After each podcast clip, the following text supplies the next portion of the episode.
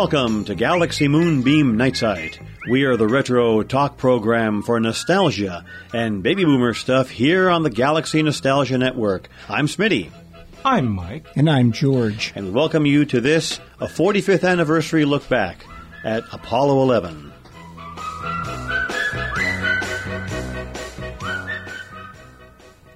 Welcome, everybody, to this edition of Galaxy Moonbeam Night Site. We're so pleased to have you with us. We're going to take a look back today at an event, probably the biggest event of the 1960s. Well, there were many events in the 1960s. Sadly, a lot of them were sad and tragic, but this was perhaps the happiest event of 1960s, and that is the landing on the moon of the Apollo 11 astronauts. And it's a, uh, a monumental story from uh, that time period and uh, we have a lot of clips that we're going to share with you from uh, CBS Radio News that are going to add to what we're going to talk about. And just real briefly, uh, George and uh, Mike, what are your uh, impressions? This was really a major event to close off the 1960s in the midst of a tremendous amount of, of turmoil. Mike?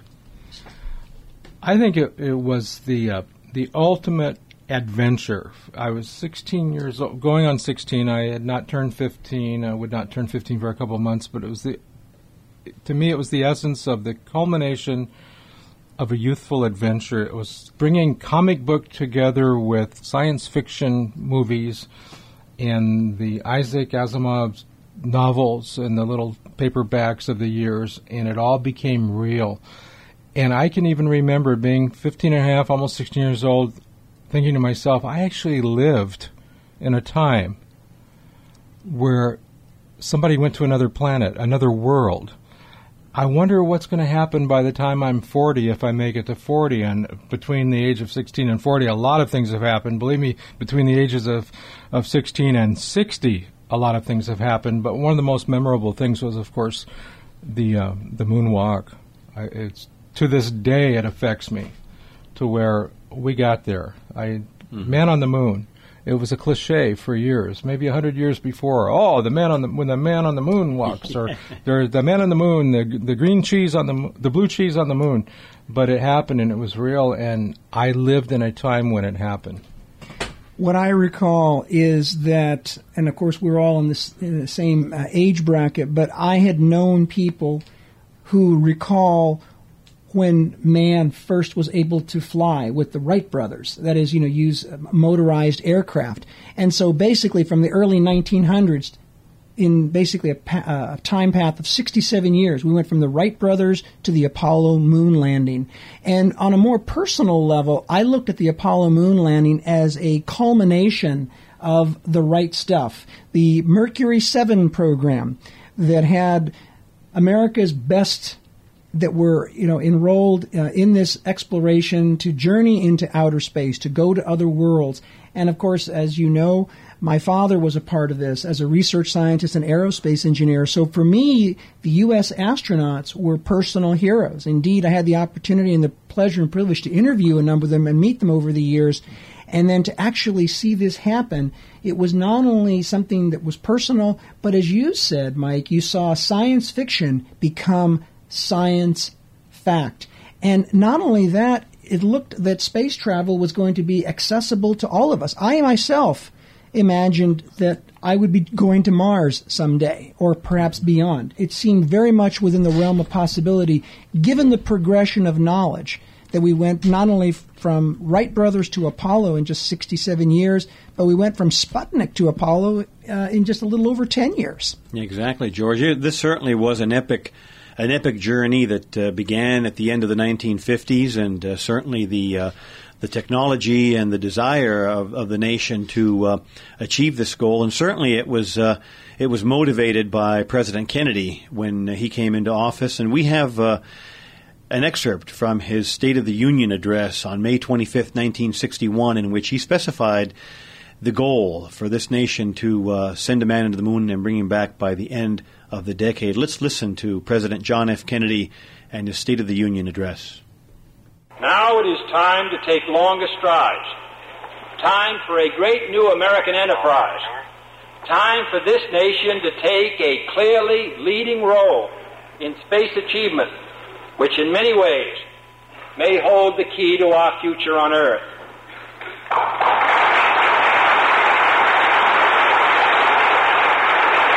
I believe we possess all the resources and talents necessary. But the facts of the matter are that we have never made the national decisions or marshaled the national resources required for such leadership. We have never specified long range goals on an urgent time schedule or managed our resources and our time so as to ensure their fulfillment. Recognizing the head start obtained by the Soviets with their large rocket engines, which gives them many months of lead time, and recognizing the likelihood that they will exploit this lead for some time to come in still more impressive successes, we nevertheless are required to make new efforts on our own. For while we cannot guarantee that we shall one day be first, we can guarantee that any failure to make this effort will make us lost.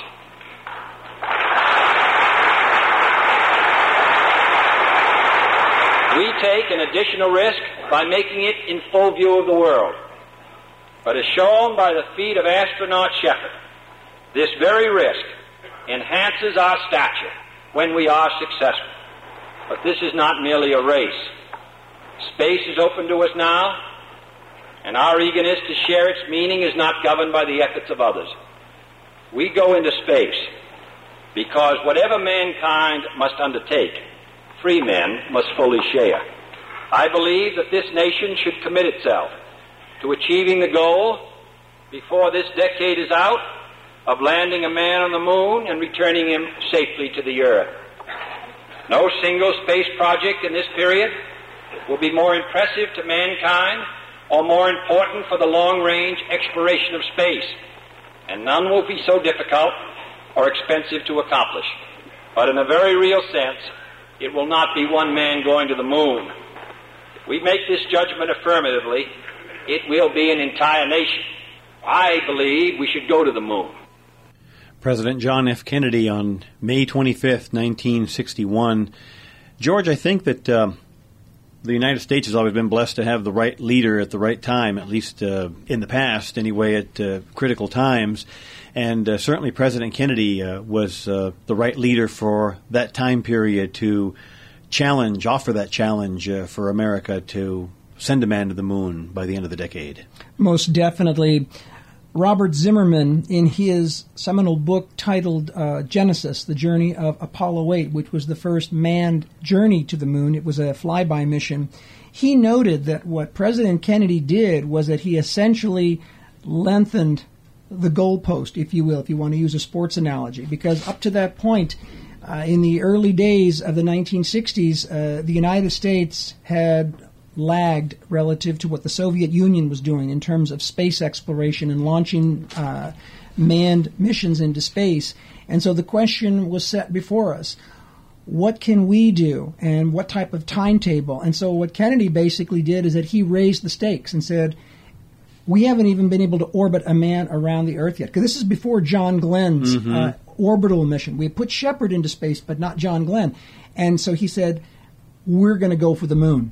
And so this was a game changing event. Mm-hmm. And it underscores for me what Carl Sagan said about imagination. You know, uh, imagination takes us to worlds that never were, but without imagination, we go nowhere. Mm-hmm. So this vision established by Kennedy was one that was driven by boldness, by courage, and the willingness to take risks to make imagination become fact.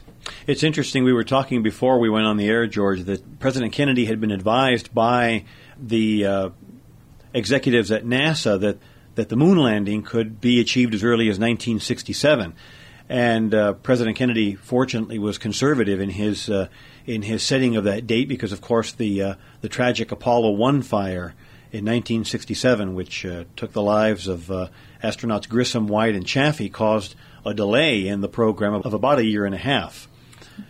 Very much so. And I think that what we uh, take from that is an understanding that uh, when one seeks to explore new ventures, new frontiers, there is indeed great risk. And so I think that his conservatism was indeed appropriate. But what I think is interesting about that is I listened to those words from his address in which he set forth the goal, the challenge to race to the moon.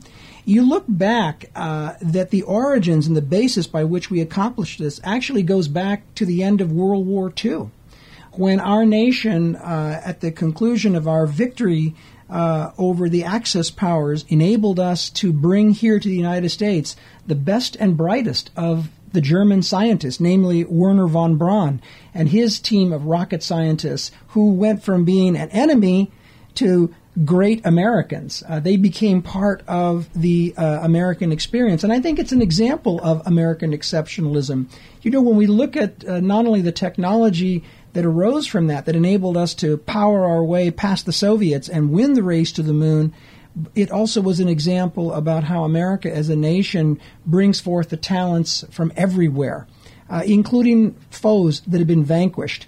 Indeed, so great did Wernher von Braun feel about this nation that when he would make uh, speeches around the country, he would say, You'll have to excuse my accent. He goes, I'm from Alabama, because that's where he was living uh, as, as you know in his primary role in terms of designing the rockets that would uh, take us uh, not only uh, into space but to the moon and beyond.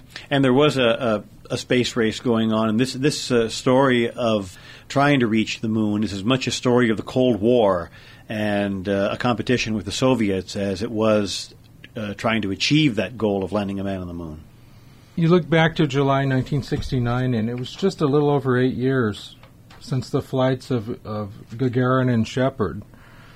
And that's when the real race was on. Yuri Gagarin, Alan Shepard, I understand they became good friends. They, they were just a couple of guys working for some big guys, but these were true pioneers.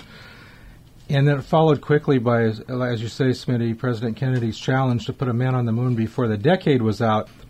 And it had only it was only seven months since NASA made the decision to send Apollo 8 all the way to the moon with that really unreliable, I don't say unreliable, but very not very well tested Saturn V rocket.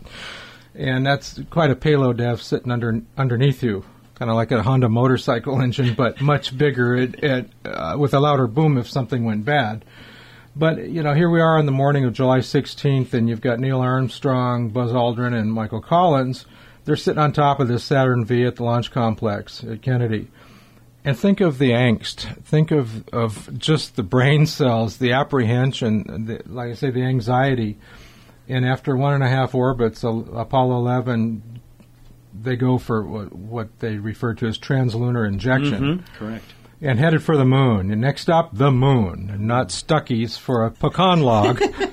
to the moon, Alice, to the moon.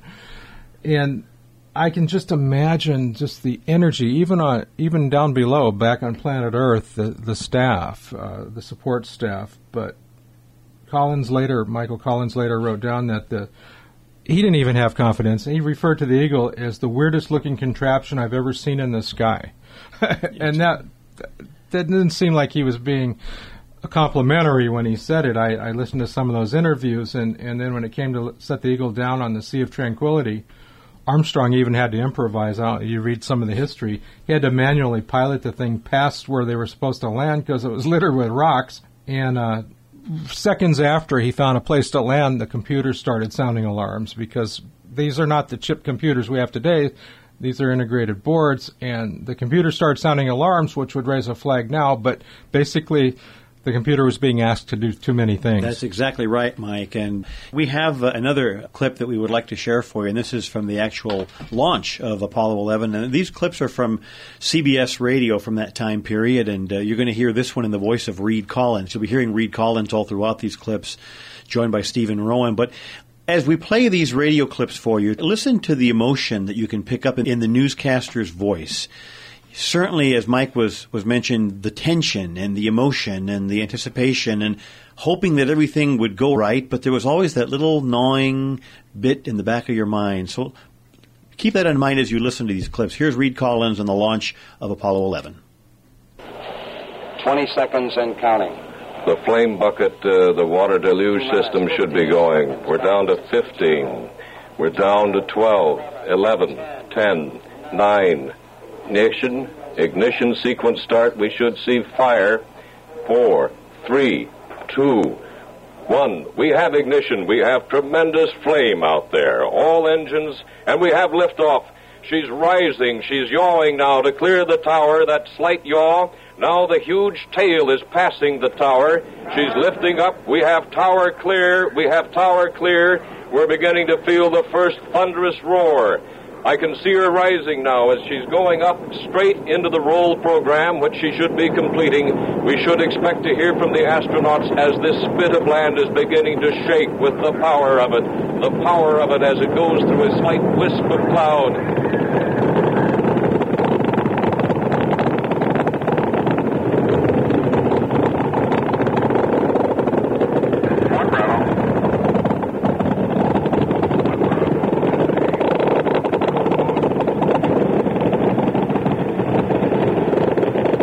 The sun is glinting off the side of her. Two miles.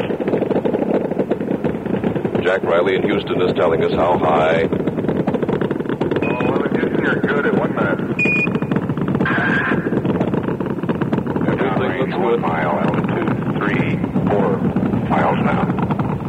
Everything looks good. Got around 2,195 feet per second. The sun to the right. Pressure red line is lit. Where? Yeah, it don't make difference. No difference. Okay. Everything is go, Ralph. We're through the region of maximum dynamic pressure now. Yeah, everything looks good here. That's mission control voices you're hearing. Everything looks good here. 1350 on the start block. Set 8 miles downrange, 12 miles high. Well into the pitch program now. Now there's not so much air resistance. We're getting a great flame that comes out of that big seven and a half million pound thrust first stage. Cliff Charlesworth taking a staging status. This is Houston. You are go for staging. The huge first stage has done its job. We should see staging very, very shortly. Inboard engines out. Come inboard, got it. The center rocket has shut down now on the first stage. Down below, a plume of smoke rises out of pad A. Downrange 35 miles, 30 miles high. Standing by for the outboard engine cut down now. She's leaving a long vein of smoke behind her. We can see her with the naked eye staging. Staging. And ignition. And ignition of the second stage. The J2 engines that are going to power her further. 11 Houston, thrust is go. All engines, you're looking good. Hi, Roger. You're loud and clear, Houston. You can uh, just hear the uh, the emotion in uh, in Reid Collins' voice, George. Very much so. Gilbert, I have to say that you have literally created, no pun intended, a time capsule. it feels as if we are transported right back to the events of July of 1969, and we clearly are there. Yes, there's a lot of emotion there, because think about this. The broadcasters that at that time had witnessed uh, so much uh, in their lifetimes in which, you know, we had not one, but two world wars. Exactly. And suddenly, uh, you know, aviation, which hadn't even been on the horizon at the time of their birth, now suddenly becomes mainstream. And from suddenly aviation, we're now involved with space flight. And we're going not just around the globe, but we are going to another world and perhaps beyond. This is, this is really uh, a culmination of things we've only read about, things we've only dreamed and those dreams are becoming true. We're a witness to it. That's the emotion that comes through. That's exactly right, George. And we don't have uh, any of the television soundtrack, but I know that it's available on, on YouTube. But uh, I know that Walter Cronkite and Eric Sevareid were in for the uh, for the moon landing uh, phase of it, and uh, I remember that there's a a piece of the uh, of the broadcast where Walter Cronkite turns to Eric Sevareid and says, and says, Eric, you and I are contemporaries. We covered World War II together, and here we are covering this. So it certainly must have been a very emotional event for all of them. Well, you know, fellas, this was this was the probably the most accurate depiction of Team America within the last hundred years, most definitely since World War II, definitely, because we were all participating in it. We were all waiting for the news flash. We were all waiting to hear what Cronkite had to add in the minute by minute reporting. And, you know, when the lunar module landed, it only had 30 seconds of fuel left remaining. And now that's, we're not exaggerating, it had 30 seconds of fuel remaining. Armstrong radioed into Houston Tranquility Base here, the Eagle has landed. And with those words, I think America, along with Mission Control, erupted in celebration. As that tension we talked about a few minutes ago, that tension just broke. And a controller tells the crew, "You got a bunch of guys down here turning that were about ready to turn blue, and now we're breathing again." And I think that was the feeling, that was the the sensibility of America in general. This was a team. This was an American team effort. We were there and cheering these guys on. Could it be done? Worried about their safety. And as Armstrong, he planted his foot down in another world.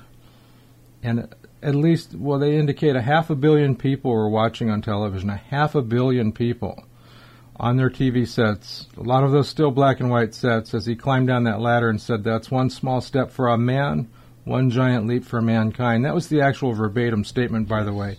Cronkite messed that up. You never see that on documentaries anymore, Cronkite's version, because now until the end of time, they'd be wondering who said the right version, but it was that's one small step for a man, one giant leap for mankind.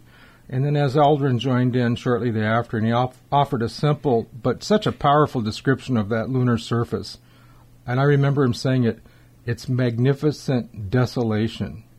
They must be talking a lot about National City, buddy. But, but no, magnificent desolation. And as they explored the surface for two and a half hours, collecting samples and taking photographs, any young guy, especially guys like us, imagine what it would be like to be taking samples of, of moon rock. And you can't call it Earth. You call it, I'm going to take samples of moon, because these are not Earth samples, but just you you put yourself there at the moment with Cronkite and some of the other broadcasters, and you were living the moment as though you were there with them on the moon. And that I remember. Absolutely. I was just going to add that another aspect that, that added that heightened the emotion that all of us felt was that it was less than two years earlier that we were in the midst of deep sorrow and sadness because of the fire of Apollo 1 that claimed the lives of astronauts Grissom, White, and Chaffee. And it looked like our program came to a dead stop. And less than two years later, we are able to literally rise like the phoenix from the ashes and not only be able to launch the Apollo into uh, orbit, but to launch it to another world and to successfully complete that mission, which had been established eight years earlier. Truly remarkable. You can never feel the triumph until you've oftentimes felt the tragedy. And as we said, George, at the, at the beginning of the program, this was this, this fantastic. Uh, achievement was reached in the in the middle of a of a or at the end of a decade that was filled with so much bad news, so much violence, so much bad news, really, and uh, to have it uh, culminate in, in, this was was certainly a, a, shot in the arm to the nation. It was not only for the nation, but I believe for the entire world, because at, as the message that was left on the moon was noted, we came in peace for all mankind. Even internationally, just some of the comments that we've talked about shortwave radios. I remember my dad had a had a big uh, shortwave, a portable. I, I don't think it was a transoceanic, but this big radio, and we were listening. And my mother's side being Greek, we tuned into it, and the Greeks were actually reporting the Greek news, which was a government news agency at the time. I don't know what it is now, but they were saying today is the day that the gods Hermes and Artemis got together. And Greek mythology, Artemis, I believe, is is the goddess of wilderness and out in the outback and exploration. And of course, Hermes is the god of boundaries and travel. And maybe some technology, but they called it the day the two gods got together. And how important, how compelling, and this is from a country far, far associated from what we were doing. But just speaking of the Greeks, the Japanese had their own versions. Uh, the Russians were silent. Yes. Checkmate. What can you do? yes. You know, I got. I there's nothing I can do on this one, but later on they came around the Russians, and I think they even congratulated, and they even put uh, a couple of Russian astronauts on the air as uh, play-by-play, play-by-play uh, commentators, uh, sideline color, whatever. But it was amazing how the world came together. But more importantly, Americans, and you, we, even we still go back to this was Team America all the way, fellas. And you think about the one giant leap and how supportive we were. And I think it was Collins at the end who said, when they came back, he said, first of all, when we got back in and, and started heading back, that's when it really kicked in that we actually pulled this off. He did, he still couldn't believe it. Sure. But you know, you you talk about Armstrong when he praised the hundreds of thousands of people. There were literally hundreds of thousands of people involved in this. And quoting him, he said, "Every guy that sitting that was setting up the test, cranking the a torque wrench, or just putting two wires together, they were saying, if anything goes wrong here, it's not going to be my fault."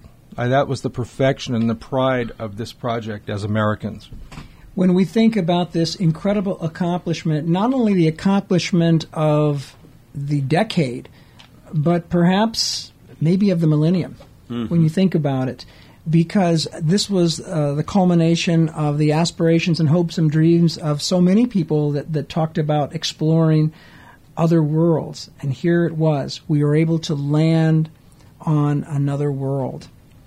And we, we look back on this, and it, and it reminds me of something that we think about the three men associated with this first visit to another world have the initials A, A, and C. Armstrong, Aldrin, and Collins. They're the first ones to journey to the moon and land on the moon. And then I think about uh, when we look at Holy Scripture, who are the first three men here on earth? Adam, Abel, and Cain. So AAC from uh, Earth to the moon. Very significant, George. And as we were talking, there were just so many, uh, probably hundreds of subcontracting companies that were involved that, that manufactured everything involved from the communications to the rockets and probably hundreds of thousands of people that were involved. And as Mike was just quoting, even somebody that soldered two wires together in some small subassembly.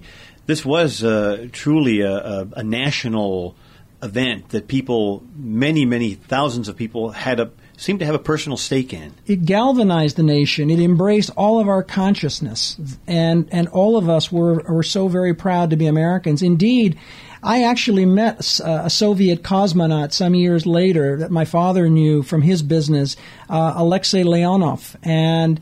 He later flew uh, in what was the joint Apollo Soyuz mission, but he had flown also in the 1960s. And I had already met several U.S. astronauts at the time. And I have to tell you that uh, this may sound a bit provincial on my part, but uh, I had to tell my father, I says, but Dad, he's the enemy. Yeah.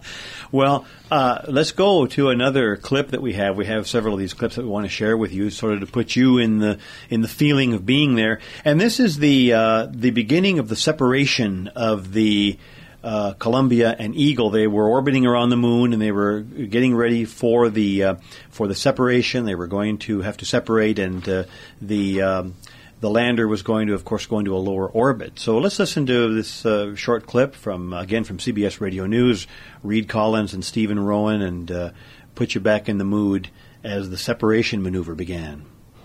Steve, we're coming up very close to that uh, separation maneuver, which will be made by Mike Collins in the command module. A small thrust, uh, relatively speaking. Let's uh, see if we can hear something from aloft there. See you later. The final words that uh, astronaut Neil Armstrong said to Michael Collins. Mike Collins just translating away, not a big burn, but enough to get them miles apart uh, in relative terms.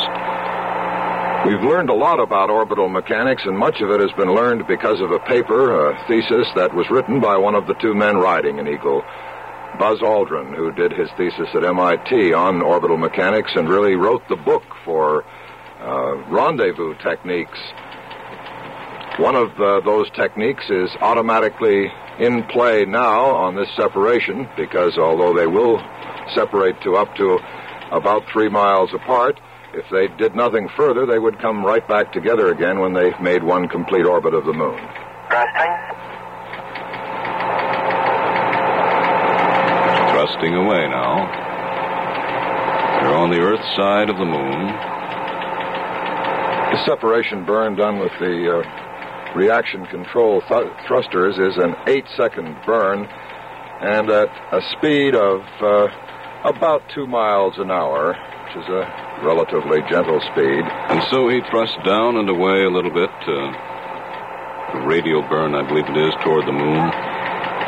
And sliding beneath them now, that bit of rather barren territory that has endured the assault of celestial age. And in two hours, they themselves, an eagle, should be coming down closer and closer toward it. There's a lot of uh, emotion, as we've said, in the uh, voices of the uh, of the newscasters. George, it's uh, it's interesting to try to draw a parallel between this that was happening, which was uh, reality, and science fiction. And of course, uh, we think about books and films, sci-fi classics such as Lost in Space, Jules Verne's novels. talk to us a little bit about that. What I think is remarkable here is how prescient Jules Verne's vision was. He wrote uh, two companion novels right after the American Civil War. The first one titled From the Earth to the Moon, and the sequel Around the Moon.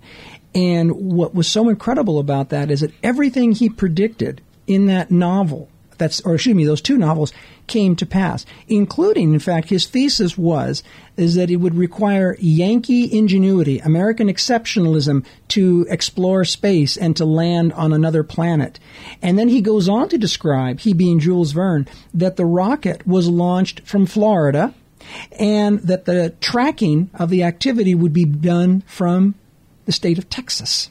Amazing. So when we think what happens a hundred years later, it was launched from Florida, and the main tracking station was in Texas, the the the the, uh, the uh, flight control center. And beyond that, perhaps in tribute to uh, Mr. Verne, the name of the spaceship was Columbia, which had the exact name uh, from the Jules Verne novel as well. Amazing. I think with Lost in Space, what was interesting to me was that that was occurring concurrently uh, in in the mid to late 1960s and in Lost in Space, what we saw there was, of course, a journey to Alpha Centauri, uh, star system that was going to take place 35 years into the future. And it didn't seem so far fetched because if by the end of the decade of the 60s we're going to be on the moon, by the end of the century, we should be looking to explore not only the uh, outer boundaries of our solar system, but go beyond to interstellar systems. And so the uh, television or the pop culture at that time had that expectation of exploration and going as far as our imagination would take us. And indeed, Lost in Space, in perhaps a reflection of the what was going on with the space program, had two noteworthy characteristics. One was that uh, there was a small landing craft that bore a striking resemblance to the lunar module. It was called the Space Pod. And then originally, the iconic Jupiter 2 saucer shaped craft uh, that is now emblazoned in the imaginations and memories of all of us that grew up in that time period was originally titled in the pilot episode Gemini 12 because mm. uh, the Gemini program preceded the Apollo program. So a lot of linkage there yes. between science fiction that becomes science fact. And indeed, my father published a number of papers, and indeed, he actually co-authored the chapter uh, in my book High Flight where we talk about this very same transformation from fiction to fact. Now, have either one of you been to the National Air and Space Museum in Washington D.C.? I have, have not. That's, I have. That's on my bucket list. I have. I have. I understand it's it's incredible uh, that you actually need more than a day. You do really take it in. You do, Mike, because I was there on a very short visit of. Uh, I think two days, and it was just I went in there and I I, I did, however, remember seeing I believe it was the uh, the black colored uh, Mercury capsule mm-hmm. that's there. There's just so much to see. I recommend it I hope you get to go because it, and, and I hope I get to go again with more time. Yeah, John Glenn's uh, astronaut Yes, a lot of yes. the, you know if, it, if you want to get something not as elaborate as the Air and Space Museum. After Kennedy's speech, there was, as we were discussing, there, there was an intensive effort to get this underway. And in January '63, just a little known fact, um, Neil Armstrong and four other Apollo astronauts they took a field trip to Arizona and the place uh, in Arizona, it's known as the Meteor Crater, and there's also one called the Sunset Crater, and you can actually go see them. They're dormant volcanoes. And the geologists that were working with NASA, uh, geologists were briefing these guys saying, this is about as close as we can come to showing you what you're going to see when you encounter the moon. And that's another on my bucket list to be able to go out there because it's very desolate uh, given the reflection of the volcanic terrain and the volcanic geology in reflection to the sky, it mimicked moonscape. And that might be an interesting, and you know, any of the listeners out there, if you've been out there, it, it would be awesome. Send a photo out to us. Yes. Or tell us about what it was like to be out there because they kept going back to the loneliness, the desolation, almost an eerie, creepy feeling. It was just so desolate. Not to mention you're on the moon, you're not going to you're not going to see the pizza man driving by, but uh, just desolation. And if you've ever been out camping, Smitty or George, and you know the feeling, even being high up in the woods and have maybe midweek or off season, and you're one of the few campers there in a spot. Imagine a desolation with no trees and really no big rocks to speak of. Just there, there is there. I recall that there was some place, and I don't know whether it was Arizona. George, you might know, uh, where they actually uh, where they actually practice landing a craft in this terrain with craters and like I don't, I don't know if it was Arizona or not, but they they did practice uh, that quite a bit, obviously, before they the, they launched to the moon. Although I have not been to the locations that you mentioned, I wanted to mention that uh, with my god brother Christy, we went to Red Rock Canyon, which was where they filmed Lost in Space and Planet of the Apes, because it looked like you were on another world. And as you noted, Mike, that eerie desolation. And so even though I you know didn't go to the places where they practiced, I went to places where they filmed some of our classic science fiction films, and it felt like you were on another world. And I remember as Christy and I were going through there, we said, "Wow, it's like we really have left the Earth and we're exploring another another planet and uh, uh, opening a new frontier. It's remarkable." And knowing Christy as well as I did, I can only imagine being out there with him. That, that must have been a fun experience. It was a great experience, a most blessed memory that I have. Well, let's listen to another clip of uh, CBS radio news from uh, that uh, day of the Apollo moon landing. Now, this is a clip uh, which is about four minutes before the acquisition of signal from the Columbia and the command module. Now, of course, when they orbited the moon, as we mentioned, they uh, they separated and they were waiting for the signal to uh, return. I wanted to play this for you for all of our listeners simply because of the again we keep talking about the emotion and the involvement of the newscasters and this was not just limited to these two individuals Reid Collins and Stephen Rowan but as Mike Bragg commented earlier Cronkite and all the other newscasters who were bringing this story to the world. And we just want you to listen to how they speak. It's probably not, nothing that you would hear on the air today, but certainly worthy of hearing. Uh, this is again a few minutes before acquisition of signal, and place yourself, folks, if you will, at that time period in July 20th, 1969, just shortly before man landed on the moon.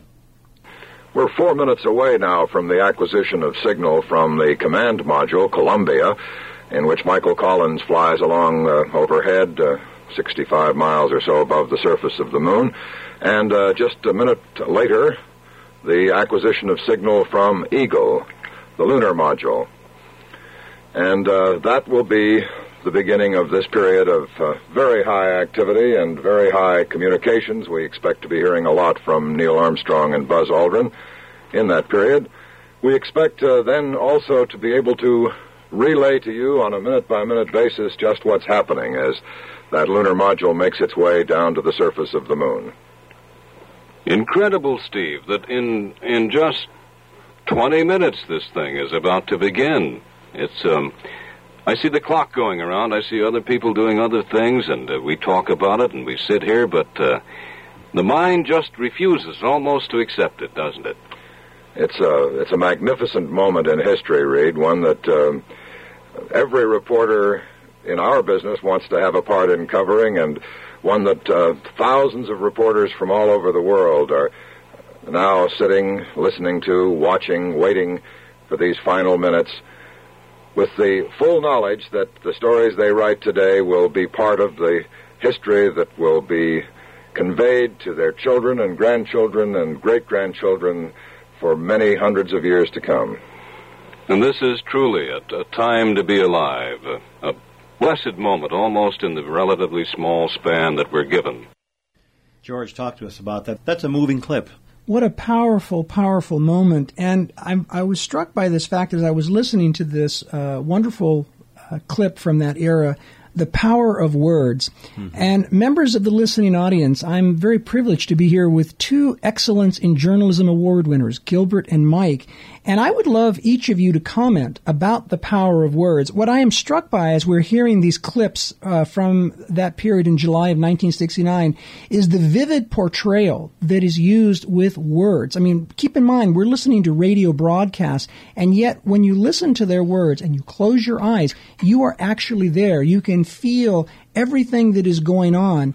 And you both being uh, uh, award winning professional journalists, comment to us, if you would, about that. I mean, that reflects an important moment in your profession, does it not? It does, George, and thank you for, for mentioning that. And I'm every time I think of the power of words, I think of one of my uh, broadcast heroes, Edward R. Murrow.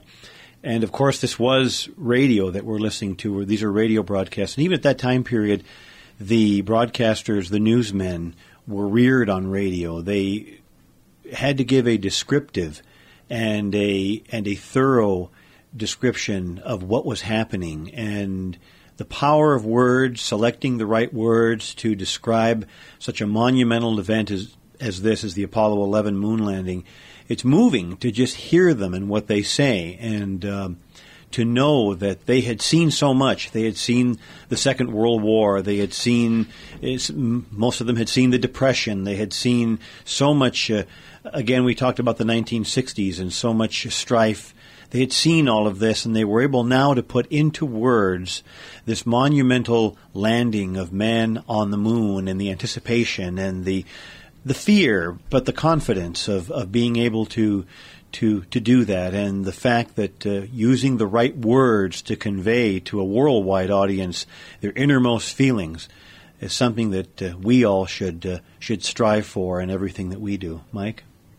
Well, the buzzwords of the 21st century that came about, and the products and the systems and the services that came about, not necessarily precisely attributed to the moon landing, but to space exploration and the and the NASA, the United States American space program in general.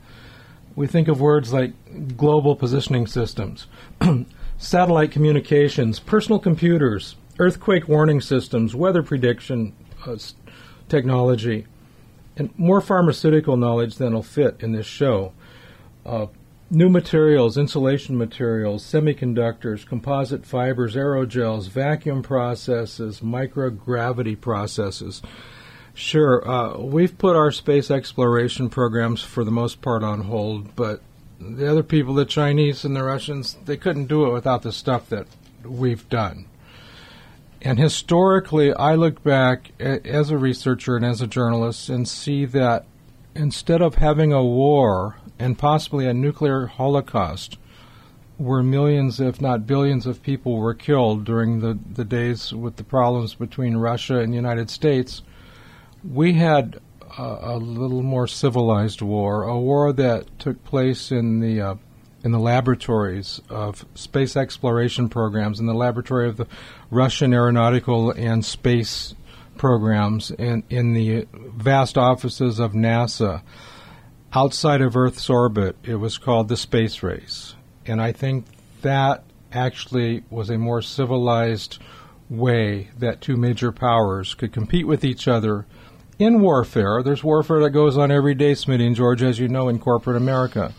But this one took place and, and bought time and created a, a buffer, so to speak, a peaceful buffer, where two superpowers who were basically were very paranoid and very suspicious of each other like they say, could take it out to the street. In this case, they could take it out to space. And I think that is why we enjoy the peace that we do today. Uh, peace as far as superpowers. We have unrest in other parts of the world by other type of people, but two superpowers that got together and said, "Let's get to the moon. I'll uh, I'll race you to the moon, beat you there."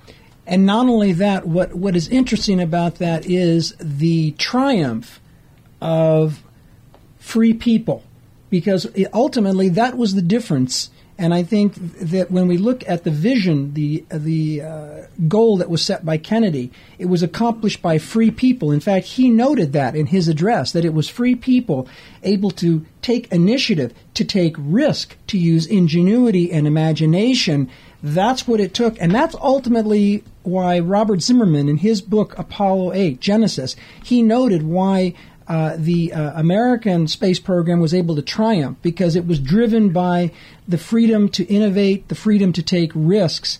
And that's why I think that, uh, you know, when I hear companies like the Boeing company recently this week announce that they're no longer going to pursue moonshot programs, when we stop taking risks, when we play to not lose as opposed to playing to win, we don't advance as, as, as a society. And uh, Mike, I think you did a beautiful exposition about the advancement of human progress that resulted from us taking the competition from warfare into the context of exploration.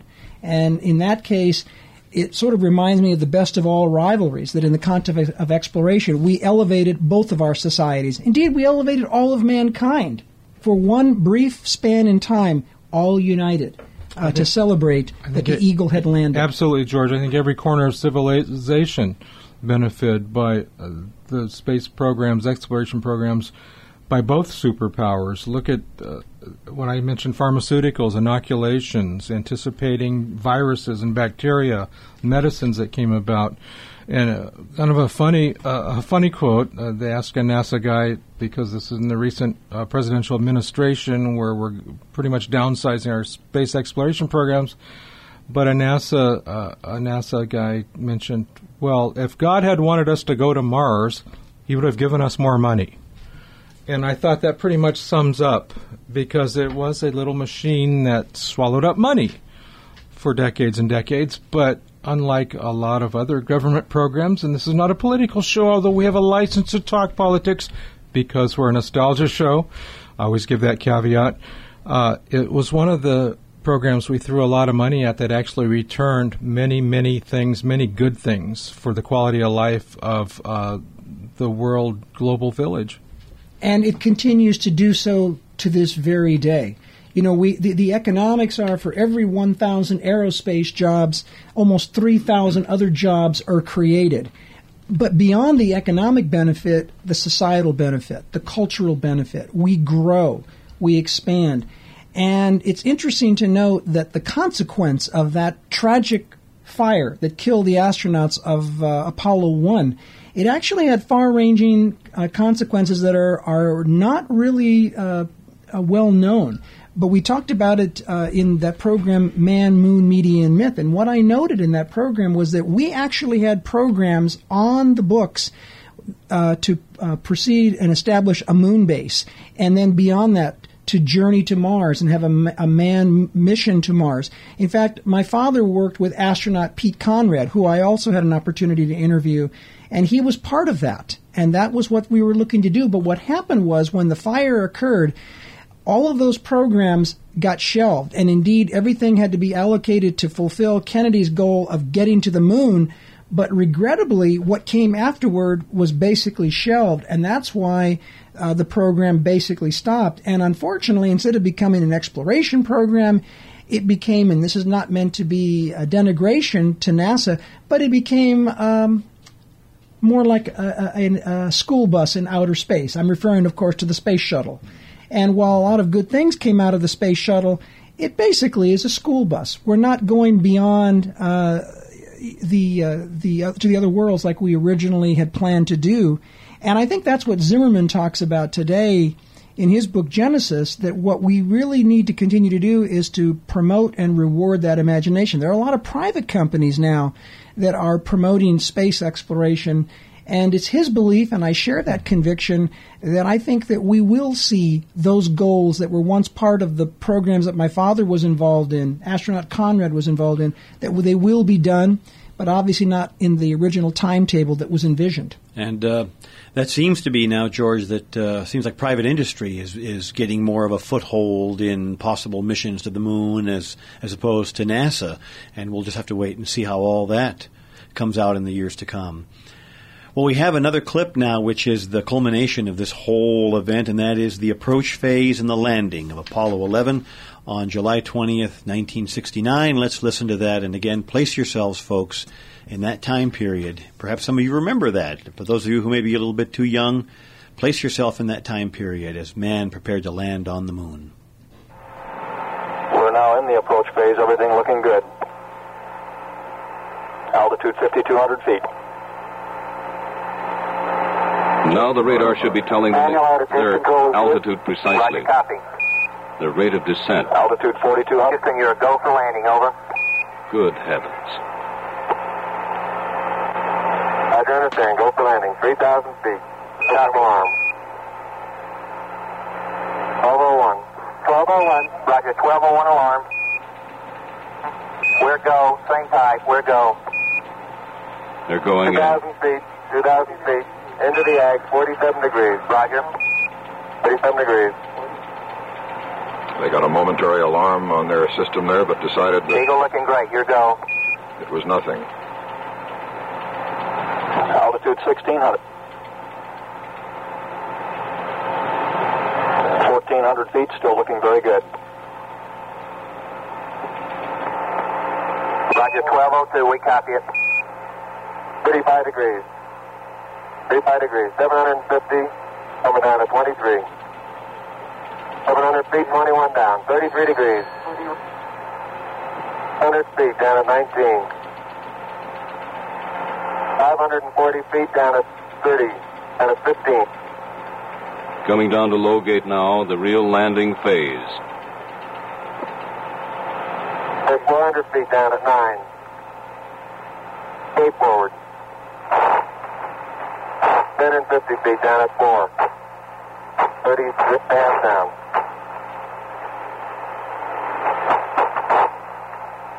They're uh, pegged on uh, horizontal velocity. 300 feet down, 3.5. 47 forward.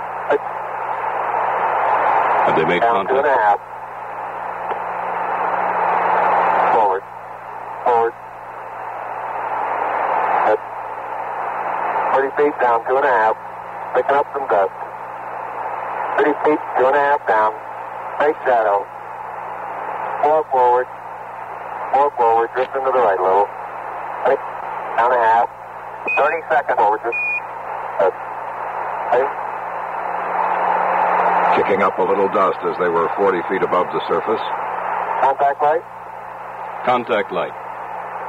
Okay, engine stop. Stop in. at a descent. Mode control both auto, descent engine command override off. Engine arm off. 413 is in. They're on the moon. We copy you down, Eagle. Houston, uh,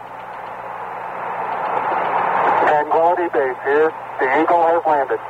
Roger, twin, Tranquility. We copy you on the ground. You got a bunch of guys about to turn blue. We're breathing again. Thanks a lot. Thank you. Do you believe it? You're looking good here. Now, a quick Okay, we're checkup. going to be busy for a minute. You're going to be busy for a minute as well. I'm take care of the... de- I did the Dr. Brett. They have just a very few seconds here to decide whether they want to stay or whether they want to leave right away. Very smooth touchdown. Very smooth touchdown. I don't believe it yet. Tranquility Base. And the Eagle has landed. Going through a, a wild set of post-landing Looks like we're checklists landing the oxidizer now. Roger, Eagle, and you are safe for T1. Over. Eagle, you are safe for T1. Roger. And we am safe for T1. Roger, and we see you venting the ox. That is still moving to listen to 45 years later. Uh, just a couple of things. Of course, you hear them calling out, out all those numbers. They were literally hovering over the surface of the moon, as Mike uh, Bragg mentioned earlier in the course of the show. The uh, the computer program was taking them directly into a uh, an area that was full of boulders, so they manually took over operation, and they had 30 seconds of fuel left when they landed. And the alarms that you keep hearing reference to, those were those primitive computers that uh, were doing their job. They just simply were saying, "You're asking me to do too much." That's what the alarms were. But uh, at any rate, very moving to listen to. George. Two unrelated thoughts come to mind as we heard this most moving broadcast from that era. One is that there is the story that a Green Beret soldier had laid a wreath uh, at the gravesite of President Kennedy, and uh, it was shortly after the, the moon landing, and it said very poignantly, Mr. President, the eagle has landed. And then the other thing that comes to mind as I as I listen to this are the comments that that uh, Gilbert that both you and Mike noted earlier about the skillful handling by Neil Armstrong as they are running out of fuel and having to change the landing site. My father was a classmate uh, with Neil Armstrong at the University of Southern California in the early 60s in the Masters of Engineering program. And what my father told me, and it's emphasized here by the broadcast we've heard today, is that Neil Armstrong was the right man at the right place because he not only had the piloting skills that were necessary, but he had also, of course, flown in combat, was a decorated combat veteran. So he dealt with, uh, shall we say, unstructured and non routine situations. But he also was an expert engineer. He was a great test pilot as well. He flew the X 15 rocket plane, which uh, presaged uh, the manned spacecraft expeditions. But very importantly, gentlemen, he had the seriousness of purpose. He had the strength of character. He had the humility that one requires to be first. These were truly uh, the right men at the right time, and, and that is so true of, of Neil Armstrong. And there are many uh, more hours of these broadcasts that uh, that exist, of course, and they do make reference on several occasions to his quiet demeanor and the fact of just getting things done with uh, no monkey business, no emotion, no nothing, just what needed to be done, and uh, certainly the right man at the right time. Well, we've heard the landing of the uh, of the uh, lunar lander. And now let's hear the final clip that we have for you, and that is the setting of the first human foot on the moon. A foot reaching down and now stepping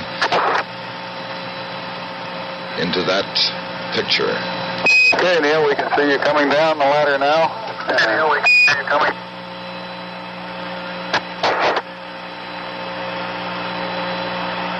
Okay, I just checked. Uh, getting back up to that first step. Uh, it's uh, that hasn't collapsed too far, but uh, it's adequate to get back up. Roger, we copy. Pretty good little job. Now he's standing I on the believe he's footpad. on the footpad, yes.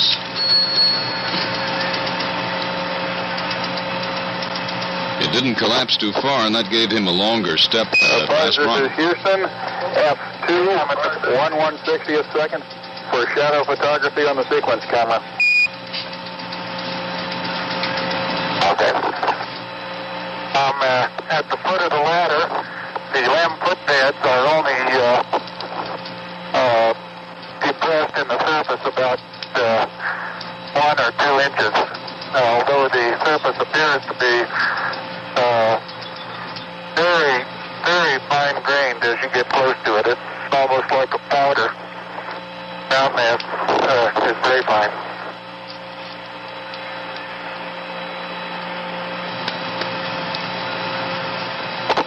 Well, there he is. He's on the moon. Has he stepped with that left foot away? It's a little difficult to to step off the tell.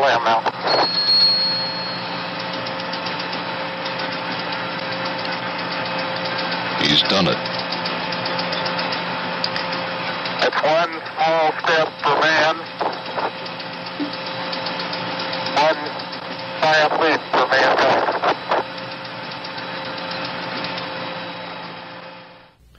And there, of course, the culmination of the Apollo 11 mission with Neil Armstrong uh, stepping on the surface of the moon. George, as we get ready to wrap the show up, uh, we've gone a little bit more uh, than an hour because there's just so much to cover here. But you mentioned about Neil Armstrong, but talk here about the exceptionalism of the U.S. astronauts, all of them, uh, going back to John Glenn, uh, Alan Shepard, all the way to the all the final astronauts. Uh, truly a, uh, a unique group of men. Very much so. These represent not only America's best, but the best of the best. All of the astronauts were heroes before they were astronauts. They were decorated combat veterans. They were scientists. They were engineers. They had risen to the top of their profession and their disciplines. And so they also had to add to that bravery, courage, pioneering spirit, risk taking. And, you know, there's an old saying that heroes get remembered, legends never die. I have to say that for the U.S. astronauts, they're not only heroes, they're legends. And their, their memory will live forever, as far as I'm concerned. Absolutely, and what a good way to, to remember them.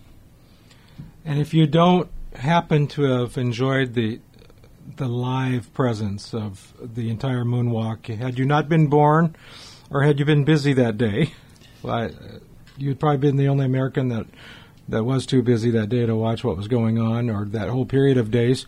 There are literally thousands of sites on the internet, and, and the National Geographic specials, History Channel.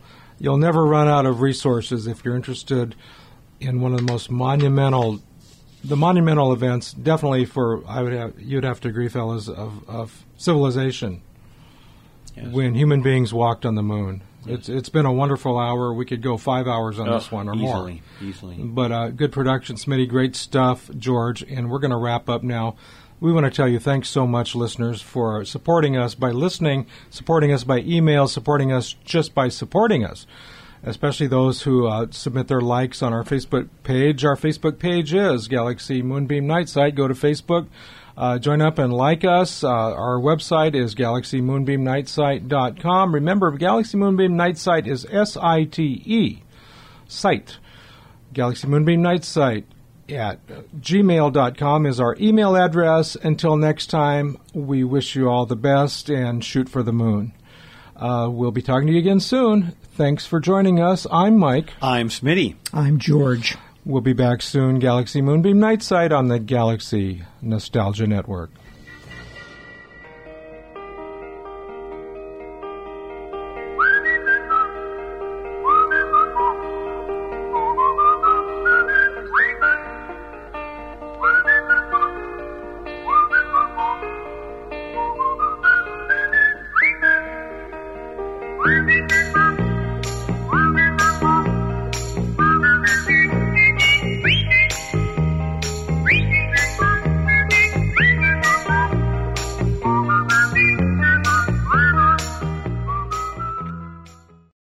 This is the Galaxy Nostalgia Network.